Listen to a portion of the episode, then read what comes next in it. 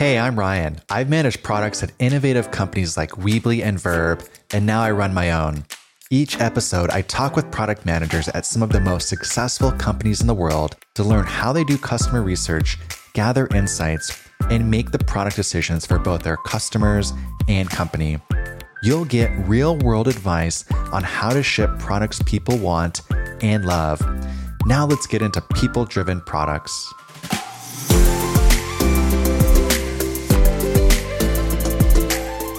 Welcome, Dan. Thanks so much for joining us today. You're the Senior Director of Product Management at Wealthfront, which is on a mission to build a financial system that favors people instead of institutions. So we can only imagine all the amazing insights you have to share with us today. No pressure, Dan. Thanks for having me. Can you start us off by telling a little about your professional journey and what ultimately led you to Wealthfront? I started my career at Intuit. Ironically enough, building banking products there, white label digital banking products for banks and credit unions. Uh, we served basically all of the banks that don't build their own. And uh, now I basically get to repeat that at Wealthfront, but doing it with the consumer at the center of everything. And so it's been a fun journey to basically not only work on delivering delightful banking products, but also think about how we help our customers just generally grow their savings for the long term. Awesome. And how did you get into product management? I stumbled into it, which I think is probably the way uh, most people get into it. Uh, there isn't a traditional career path. I was uh, a biology major in undergrad, and so I loved science and experimentation. And as I think about product management, at its core, it's really about running experiments to learn about what customers want and what they value. And so uh, it started with sort of a love of that, started with a love of building and working with teams, and ultimately stumbled across an opportunity at Intuit that uh, was an early career rotational program focused on product management and product marketing.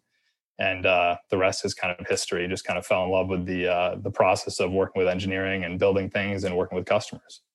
Awesome. And maybe someday there'll be a product management degree. But until then, I was just like you, stumbling into it myself. it's a common question of how do you get into product management? And the awkward thing is, uh, it is definitely a field that you know you have to learn by doing. But it's it's a question of how do you get started if you don't have experience. And so, uh, yeah, I was very fortunate to stumble into a program at Intuit that uh, was willing to train me. That's awesome. And I love how larger companies are really building those programs themselves around that rotational program, that APM program. I know Google pioneered that, but I've seen a lot of great product managers come out of those programs. And so we'll have to thank them until we have more, a more formal educational program. That's right. That's right. Before we jump into this question, a few questions that I have here, I'd love to start with the visionary's dilemma. And it looks like right when you started at Wealthfront or right before, you had a key observation about Mixpanel. Help us understand what led to that insight and how your your thinking has evolved since then. You're speaking about an article I wrote uh, a few years back, but this the specific observation that prompted it was uh, in my last company, we uh, had implemented Mixpanel as a product analytics solution, and we had some very specific problems with how our metrics were getting reported through Mixpanel. And every time I would talk to our salesperson, uh, they were trying to sell me on some new shiny feature that they wanted us to roll out. And my point to them was always, how can you sell me on a new feature if the core product is not working? We ended up switching to Amplitude because they had they had actually solved that problem, which was a, a very sort of nuanced infrastructural problem of how you actually calculate funnel conversion but it delivered metrics we could trust, metrics I could report to our team, to our executive team, to our board and made my job easier. And at the end of the day, my feedback to Mixpanel at the time, I think they've changed quite a bit since then and it's evolved. But my feedback to them at the time was it doesn't make sense to expand into new product lines if you haven't first delighted your customer on the core use case they hired you for. The reason I hired Mixpanel was because I needed a solution to measure the metrics in our product and understand how our users are using it.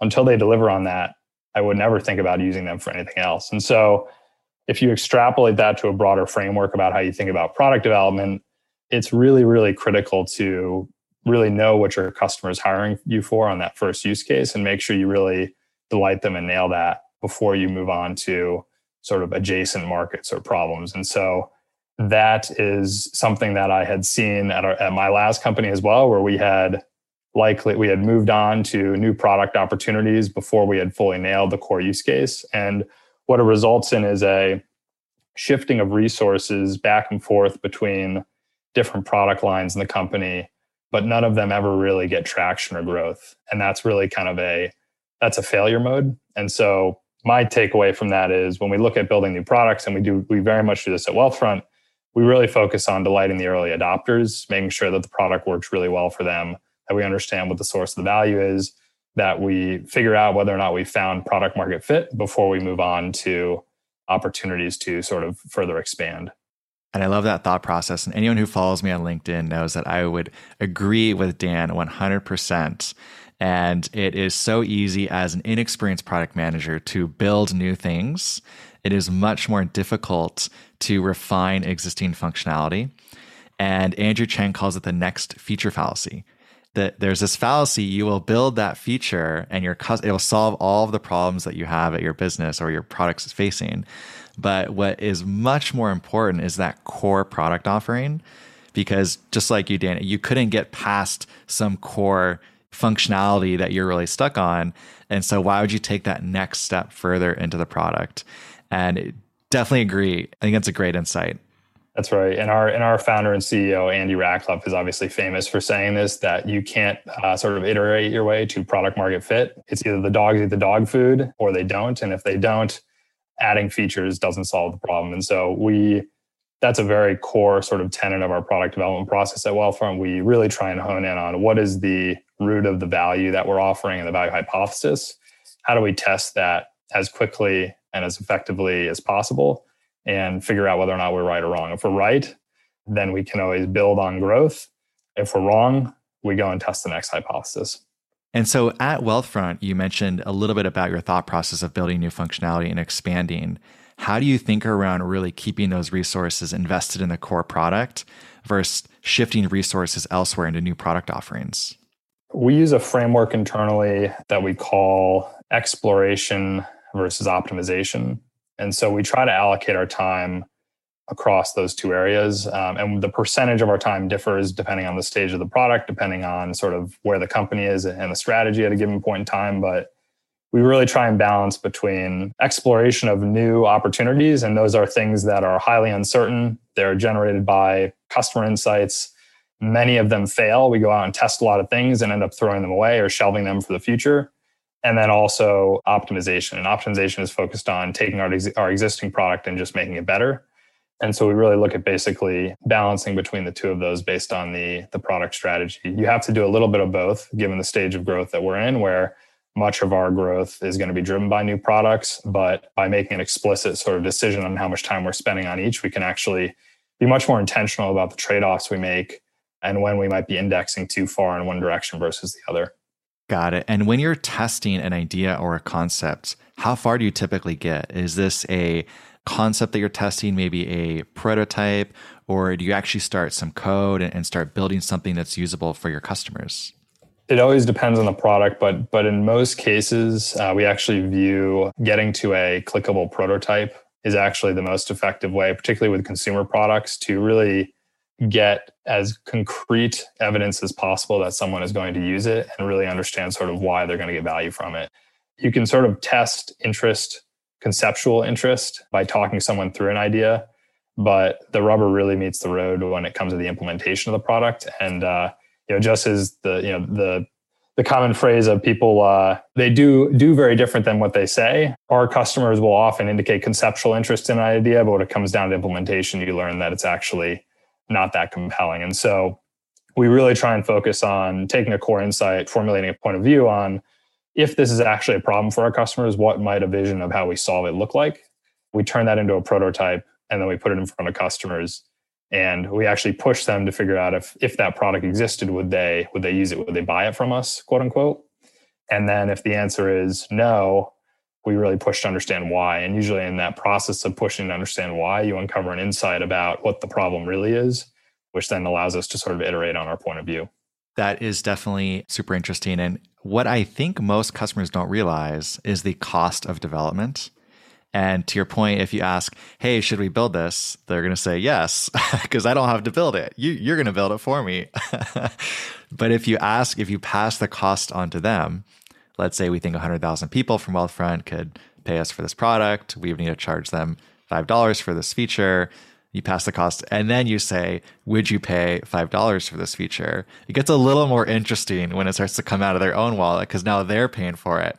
And now wealthfront is not paying for it yourself. And so i love how you think about that. And so is that really how you test product market fit or really whether you should move forward with a feature is really the, the pricing power of that feature it's not always pricing. Oftentimes, it's uh, would you deposit money? Would you uh, commit funding to be part of an early access program? We really try and find something that creates uh, a sense of commitment to use the product. But that is really the way that we assess whether or not we should pursue a new product. And, and it's particularly important in our business given the development timelines and the complexity of the products we build, both sort of tech, technologically, but also from a regulatory and compliance perspective is incredibly high. And so if we're going to go spend six months to a year bringing a new product to market, we want to know that we're pretty darn confident that that's going to actually have the impact that we expect. And so we don't get 100% of those bets right, but our process is oriented on sort of tipping the scales in our favor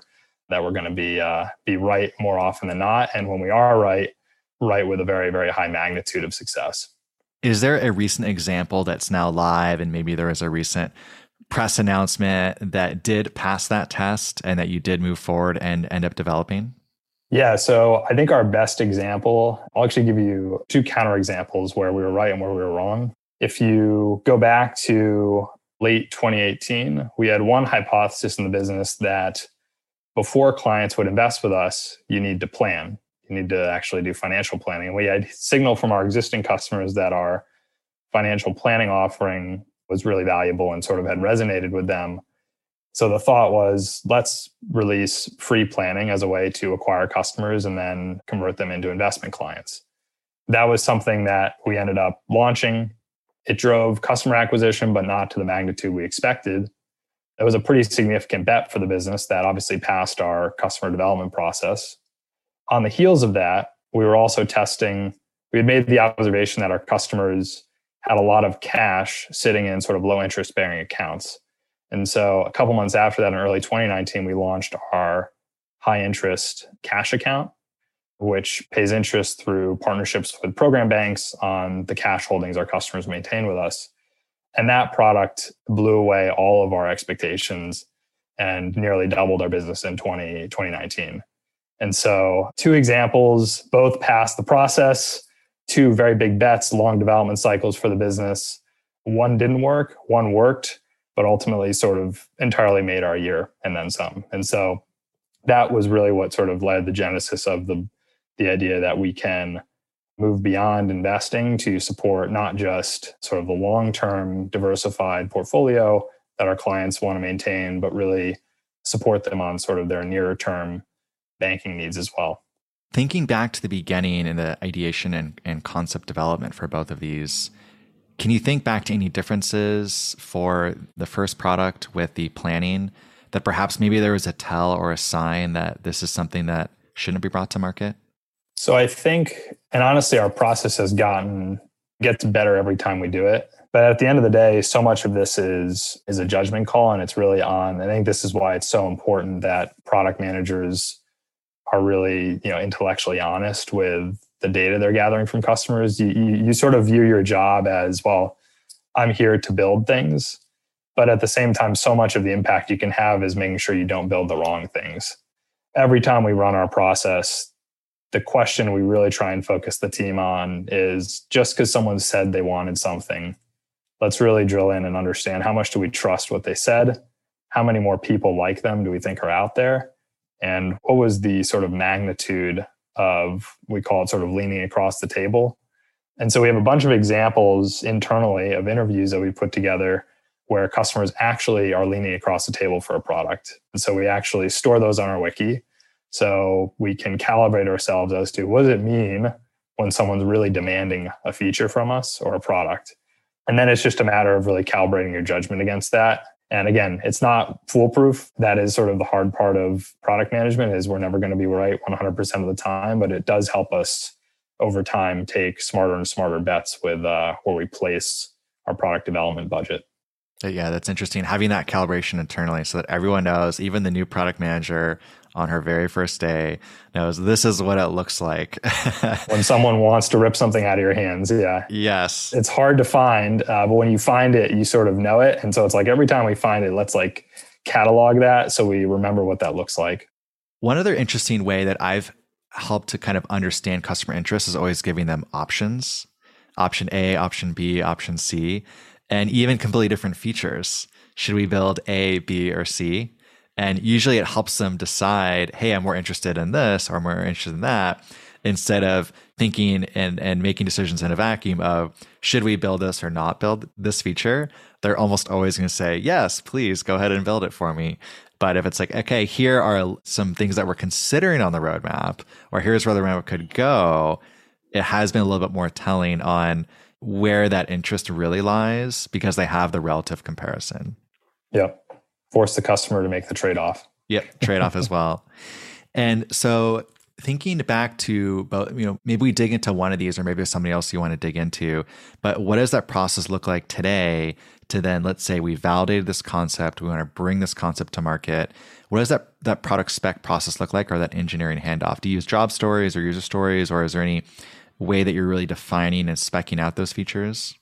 We operate in a, a fairly standard kind of agile structure, use user stories. Um, love or hate Jira, we use Jira to manage our development process. Um, that's a very highly collaborative development process between design, product, engineering.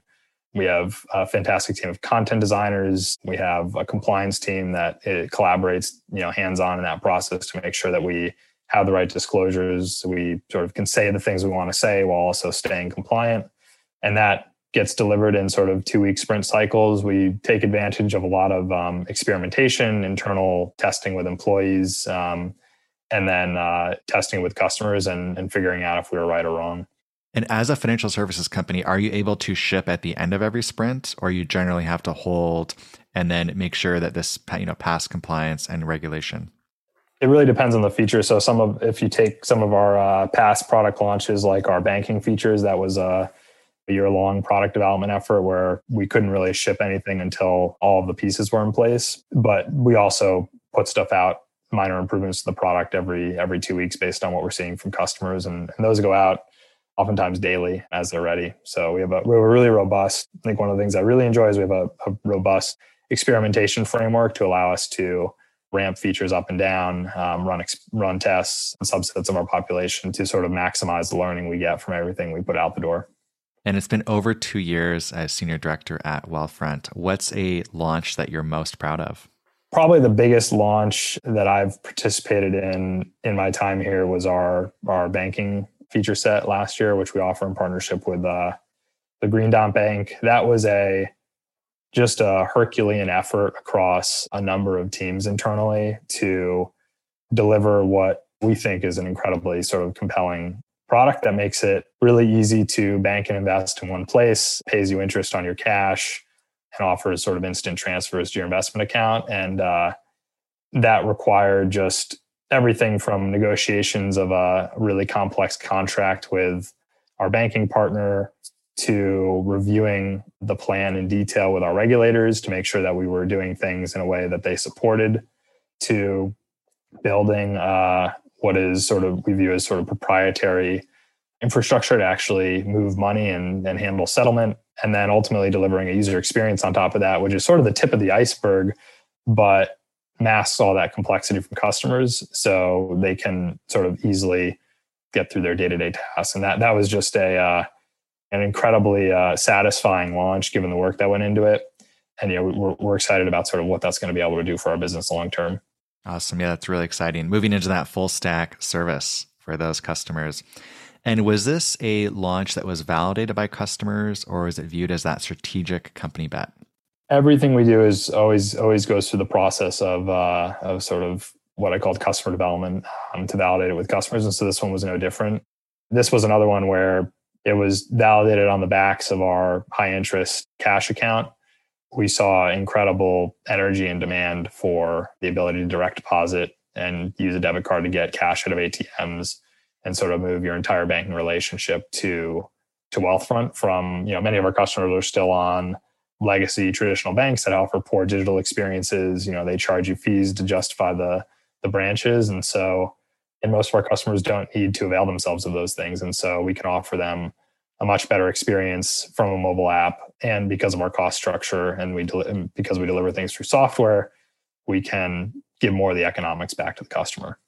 I'm sure with COVID too, it's only accelerated digital banking. I have not been to a teller in quite some time here. It's not worth the risk at this point. That's right. We were expecting far more uh, usage of cash, I think, uh, ATM withdrawals, and uh, even that is is just not a thing anymore. So, a new era is upon us. Yep. and thinking around as you were developing or finding this feature, how did you incorporate user insights into the, the decision making process? We have a variety of sources of customer insights. I think one of our sort of secret weapons as a company is our consumer insights team, which is an extremely sort of experienced team that is constantly sort of working ahead of our roadmap on a variety, using a variety of methods to basically help us understand where our customers are thinking about what our customers are thinking about next. And so we have a constant stream of data coming in from them, from surveys, from qualitative interviews, from other sort of advanced sort of insights generation methods that they use. And that forms sort of a foundation of giving us direction on where we want to orient our attention. And then we use sort of the traditional methods like user research, um, usability testing. We have a data science team that is able to generate sort of incredible insight from the data about our customers that we have. And then obviously the product managers are out talking to customers as well. Our product support team is another huge asset to us when it comes to insight generation. So every day we get a report on the tickets from the prior day. So every product manager can read through the tickets, figure out what customers are asking. Our product support sort of goes a team goes a step further and actually helps us catalog those, categorize them, surface things that are coming up frequently, and we use those to sort of enhance the product and then also validate sort of bigger opportunities that we're thinking about to really just spot spot themes in what are our customers expecting from us next. And that's an incredible advantage when just you think about sort of the investing market right now and the monumental shifts in consumer behavior that we're going through to be able to sort of see that happening in real time through our data that's coming in from the inquiries that we get asked every day from our existing clients is uh, sort of a huge influence over our product development process. And you mentioned your secret weapon, your insights team, and you have one of the best in Noam, who is definitely a thought leader. So if anyone's looking to learn about user research, follow Noam Segal on LinkedIn. Phenomenal thought leader. He's on Clubhouse as well. So definitely get in touch with him. He also mentors up and coming researchers and has a his own website. He has his own newsletter. So definitely check out his content. What's an example of maybe a research project for the banking product development that you partner with Noam on, or maybe you know someone else on the research department that maybe develops some key insights as you're developing this feature?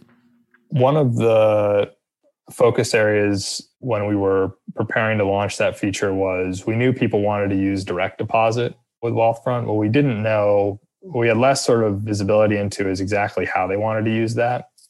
And so we worked with that team to run a number of surveys and really understand what is the intended use of direct deposit. And one of the things that came out of that was direct deposit can serve both a primary banking use case where you put your entire paycheck into Wealthfront and you pay your bills out of the account, you route the excess to your investment account.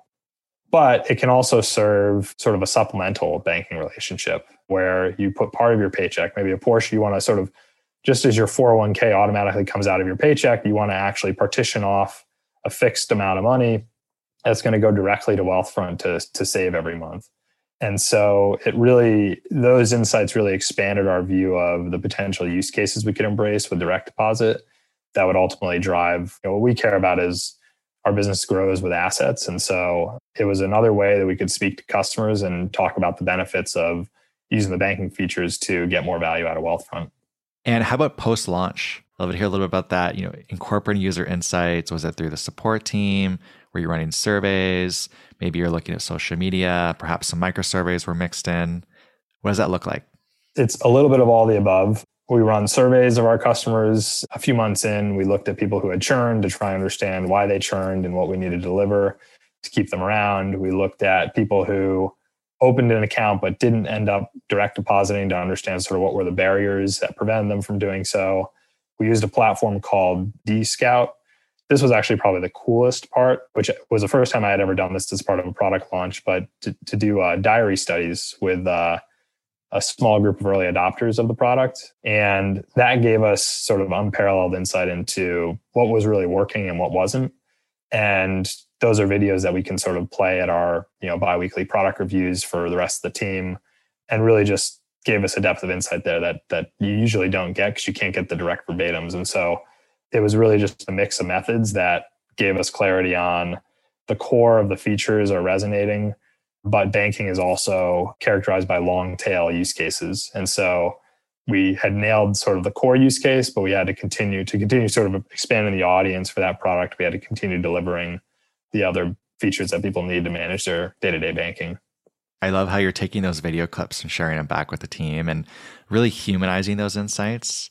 I think it's easy to look in analytics and just see aggregate data. I think it's easy to look at even in some cases survey data and see some aggregate data. But I think it's so important as product managers we pull out the specifics of this is Dan, this is what Dan's saying in this survey, or this is a video from Allison, and this is what Allison said. And I remember at, we, at Weebly, our user research team actually played a video at all hands of someone struggling to close a pricing overlay.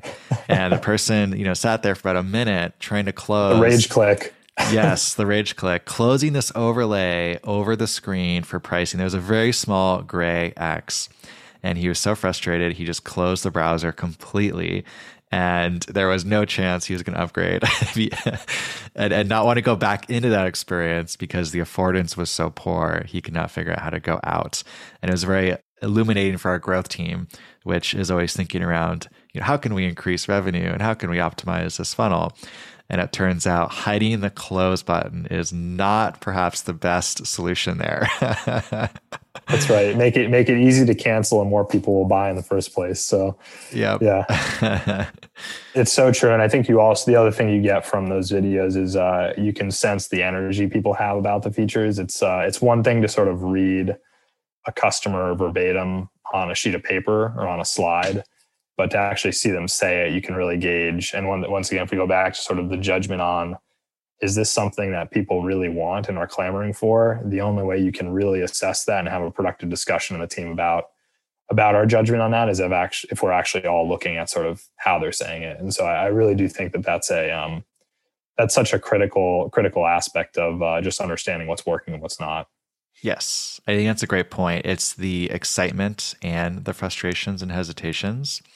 Because I was actually, we're, we're thinking around, you know, we're in COVID at Userleap. How can we really have people understand the impact that we're making? And it came across a Harvard Business Review article. And it said that the number one way that employees and teams are motivated is by customer empathy. They want to hear about this individual using Wealthfront and the impact that it made on her life and that's something whether you're in finance, you're in engineering, you're in product, you're on the regulations team. That's actually what they found to be most motivating is that customer empathy, more than the revenue goals, more than how well the company is doing, more than how fast you're growing, more than how much money you've raised. Those are all interesting. But the customer empathy and the impact, I imagine at Wealthfront, you can play some videos of that impact of switching from maybe a legacy system to a modern, streamlined, easy to use banking system that also has a higher interest rate, you can imagine that people will be very, very excited about that. And I'm sure it's very motivating for you and your team. And I think you, to your point about the X, you also noticed the small things that matter. So one of the surprises that came out of that was uh, how delighted people were that we included a copy and paste action next to their account routing number. The idea that most banks you have to sort of fumble around with the mouse to kind of highlight or tap on it on the phone, and it's not selectable to actually highlight and grab your account routing number to put it into whatever site you're trying to to link to. We gave them a single action to do that, and that came out of prior user research, just thinking through the user journey of making the switch to a new bank but it was amazing how delightful that was to people. And so you you, you realize that the little things matter um, a lot when you're actually crafting the user experience. Absolutely. And now that you're managing a team of product managers, how do you really instill that customer centricity with you and your team? And is that something you look for in hiring, or is that something that maybe you just instill as you're onboarding product managers and, and as they grow at the company?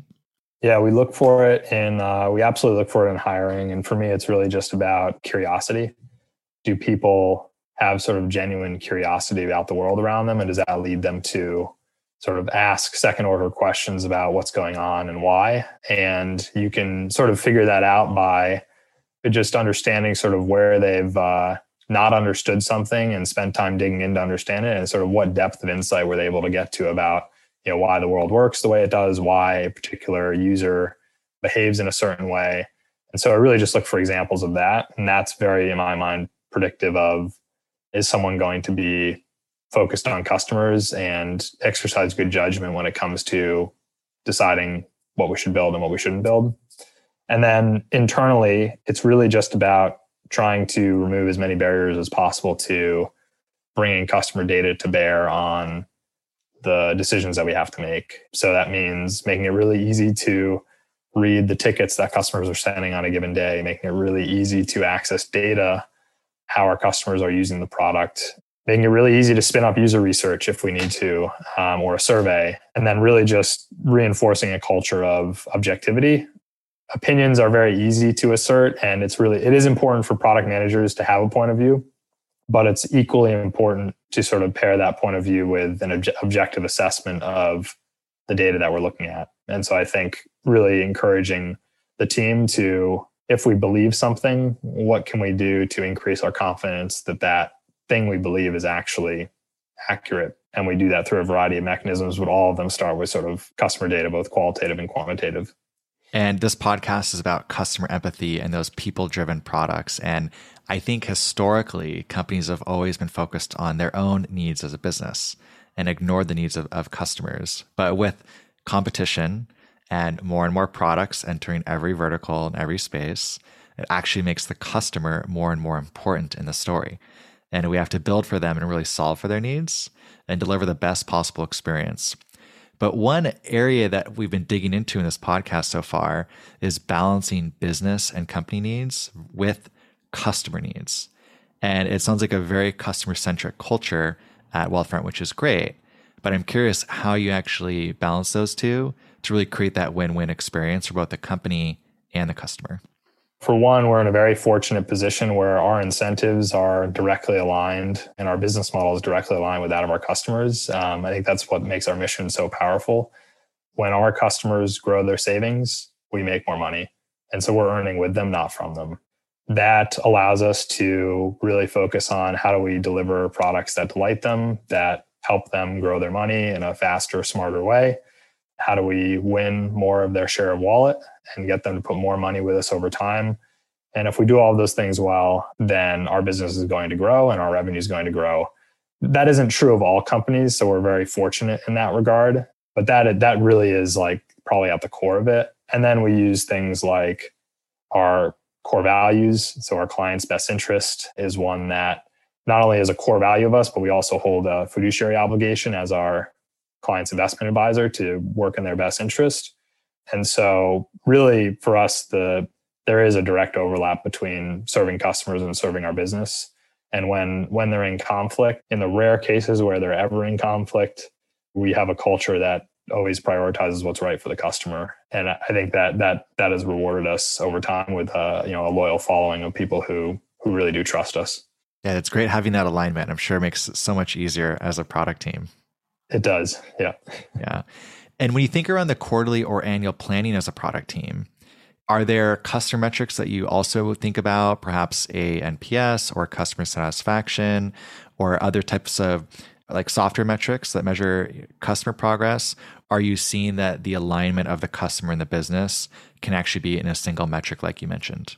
So i'd say the, the, the measurement of sort of are we delighting customers comes through more naturally just in the ongoing research that we're doing. And so we don't actually surprisingly we don't we don't use NPS. i believe our support team uses csat but as a product team we generally have a good sense for is the product delighting customers based on the ongoing research we're doing and then we look at sort of our corporate metrics and our product area metrics to assess progress against goals.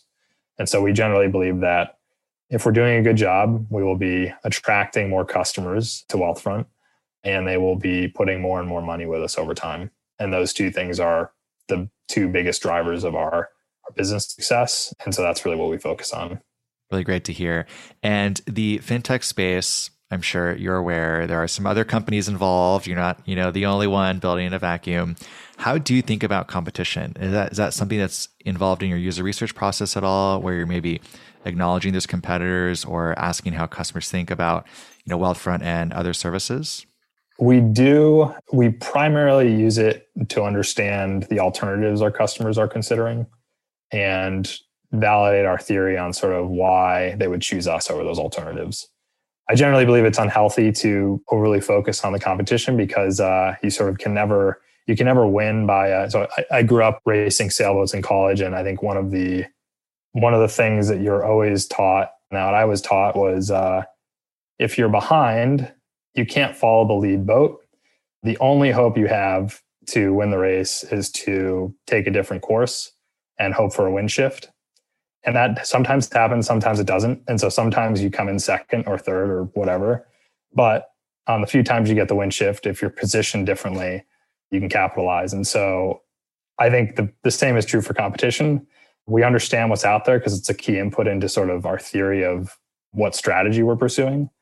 But we really try and focus on what are we doing that's different and putting us in, in a position to take advantage of shifts in the market or better serve a specific target customer where we think we have unique insight that no one else has. And so so it's really it's really used for for that purpose. Awesome. And one of my favorite books on strategy is called Good Strategy, Bad Strategy. And it talks about Southwest having this really cohesive and strong strategy.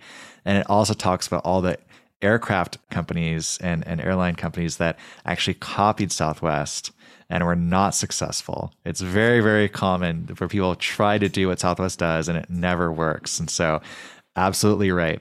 And Southwest is a great example of not just business strategy, but culture reinforcing the core strategy, uh, being incredibly focused on it, incredibly customer centric. I really love the story of that airline. It just teaches you so many great lessons about how you build a great business.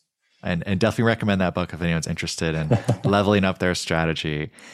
We've got a couple minutes left here. Daniel, one of the last questions we always like to wrap up with is what's your top piece of advice for other product managers who want to create products people love? I go back to the curiosity point I think that is just such a key aspect of being a great product manager. Is uh, and, you know it's one I try to exercise today because I still have a lot to learn, uh, which is just being curious about the world around you, asking really good questions, and continuing to to sort of find new ways to learn. You know, assumptions get upended all the time.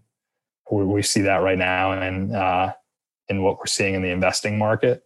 And as a product manager, your job is to know when those assumptions are getting upended before others do. So it really starts with curiosity and just keeping keeping an eye out for that sort of data point that doesn't quite make sense and then being willing to drill in and figure out why.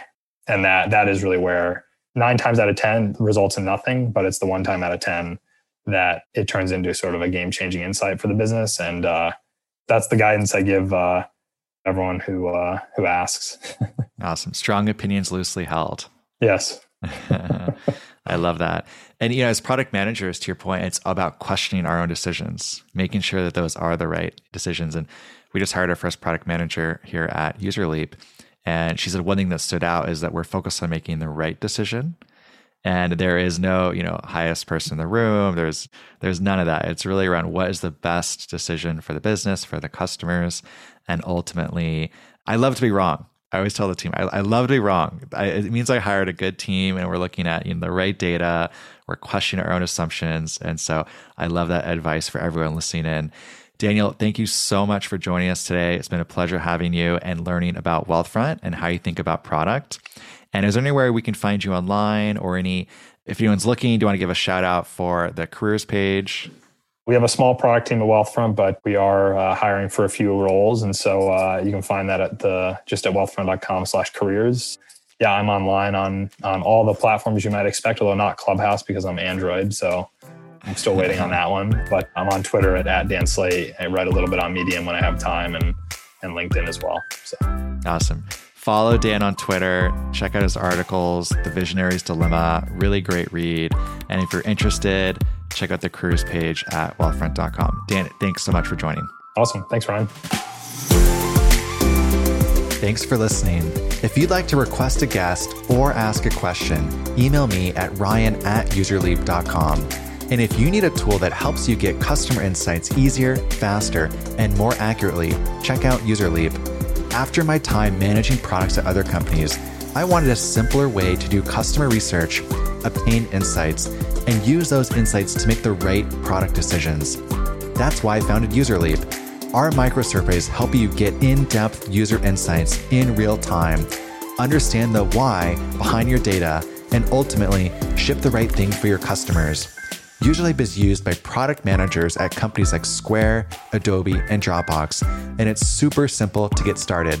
Try it free or learn more at userleap.com.